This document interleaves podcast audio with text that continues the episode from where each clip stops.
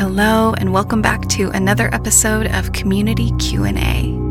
A listener asks, "What is the best way to regulate your nervous system?" This is such a great question and I think that as the importance of tending to our nervous system has become more mainstream, it's also come with a fair amount of confusion, which seems to happen anytime an idea that's been talked about in certain circles kind of makes its way to the collective consciousness. We often lose a lot of the really important information. It seems like right now everybody's talking about it, and there's so many different nervous system regulation techniques and practices that are recommended.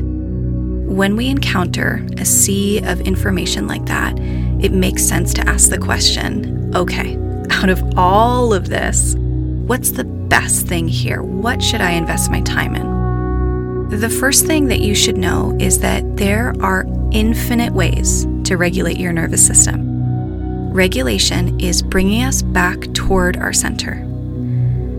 Something triggers us into a fight state, and we eventually come down to where we're no longer in that fight state.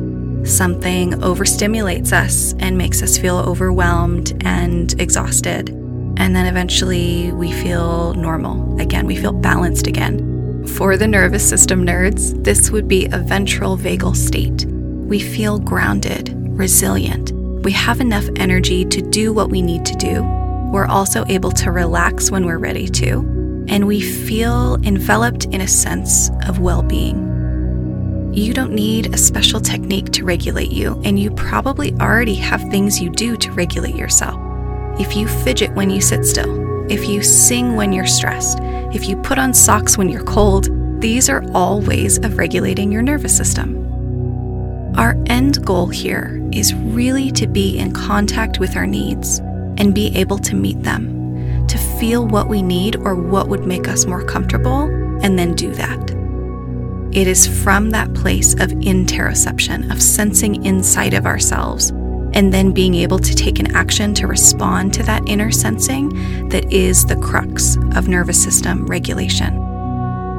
I do want to say that we are all in different places on our journey, and for some of us, being able to accurately interpret our body signals, we're just not there yet, but that will come as a result of doing these practices.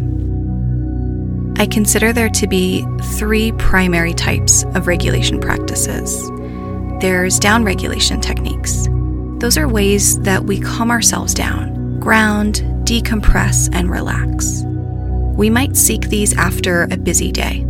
These can be things like going for a slow, meandering stroll, watching the sunset, meditating, doing a yin yoga practice. Then there's upregulation techniques, which we want to be part of our process when we're feeling sluggish, fatigued, unmotivated, or down. We naturally seek these when we have stuff we need to get done or when we're trying to wake ourselves up in the morning. These can be fiery yoga practices or exercise, energizing breath work like Wim Hof, or pumping ourselves up with dance music. And then there's techniques and practices that can be useful for anyone, regardless of their nervous system state in that moment. These are things like bilateral stimulation, when we use both sides of our body and rhythm in order to regulate ourselves. An example of this is butterfly taps, where you cross your arms, place your hands on opposite shoulders, and tap your hands on alternating shoulders one at a time. It can be really soothing, grounding, can feel a little bit like mothering yourself, which we all need from time to time. There's practices like orienting, where you essentially sit back, widen your lens, and take in your environment with your senses slowly and naturally.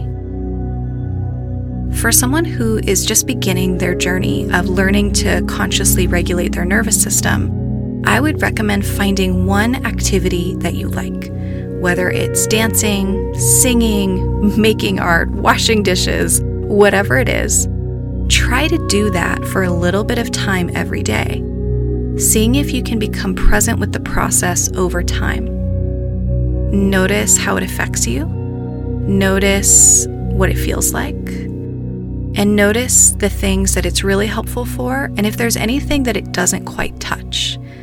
Like, if you're a walk person, you go on a walk when you're tired and you need to wake up, you go on a walk when you're energized and you need to get ready for bed.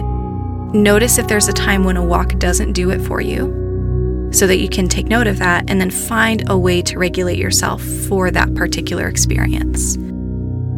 And of course, we want more practices available to us than this, but this is a good place to start, finding one thing that regulates you. So, after doing that, I would look at your days. What does a typical day look like for you? Do you have some sort of a routine, or is it just kind of chaos? Creating more consistency in your days can have you feeling so much more grounded and regulated.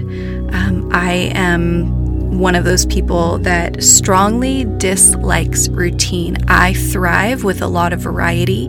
Just recently, I realized that my lack of routine around sleep was actually disempowering me. It was creating a very dysregulated state each day.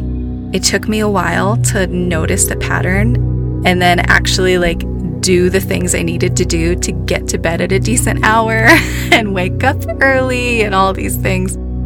But since I have been doing that for the last few weeks, not only do I feel so much more regulated than before, I feel so much more joy and ease.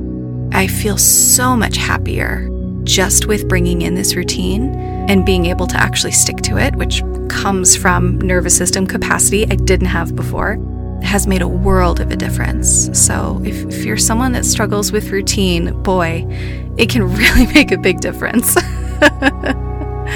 now, you might be totally different than this. Maybe your life is so structured, maybe it feels monotonous. So, for you, it actually might regulate you more to start incorporating more novelty into your days. You know, if you drive a certain route to work or school or wherever it is that maybe you go, take a different route. If you usually stay home on the weekends, try taking a trip, you know, just all those little things. It's one of our big takeaways with nervous system regulation. You don't have to do a lot, the little things make a big difference.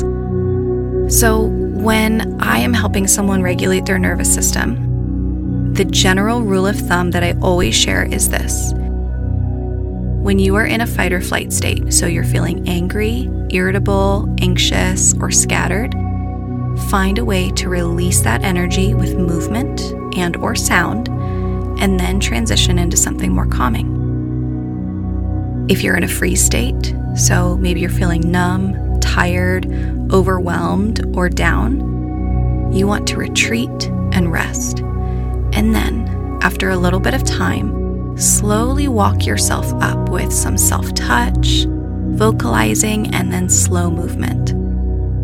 There is so much that I could say on this and related topics, so much so that I made a whole course about it. It's called Gentle Skills for Healing Trauma.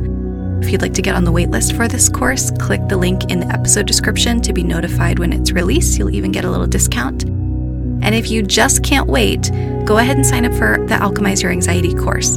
Gentle Skills for Healing Trauma is included as a bonus. So the link to that is also in the episode description. I hope this helps demystify some of the confusion and just the huge ocean of information around nervous systems and how we regulate ourselves. And if you have more questions, I would love to answer them.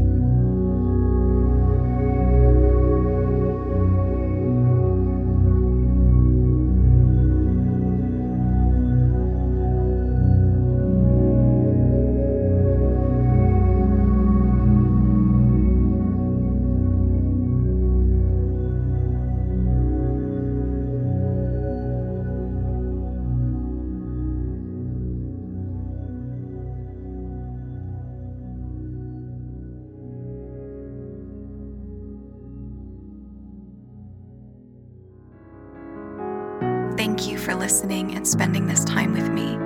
If this impacted you in some way, share this episode or send it to someone you thought about while listening.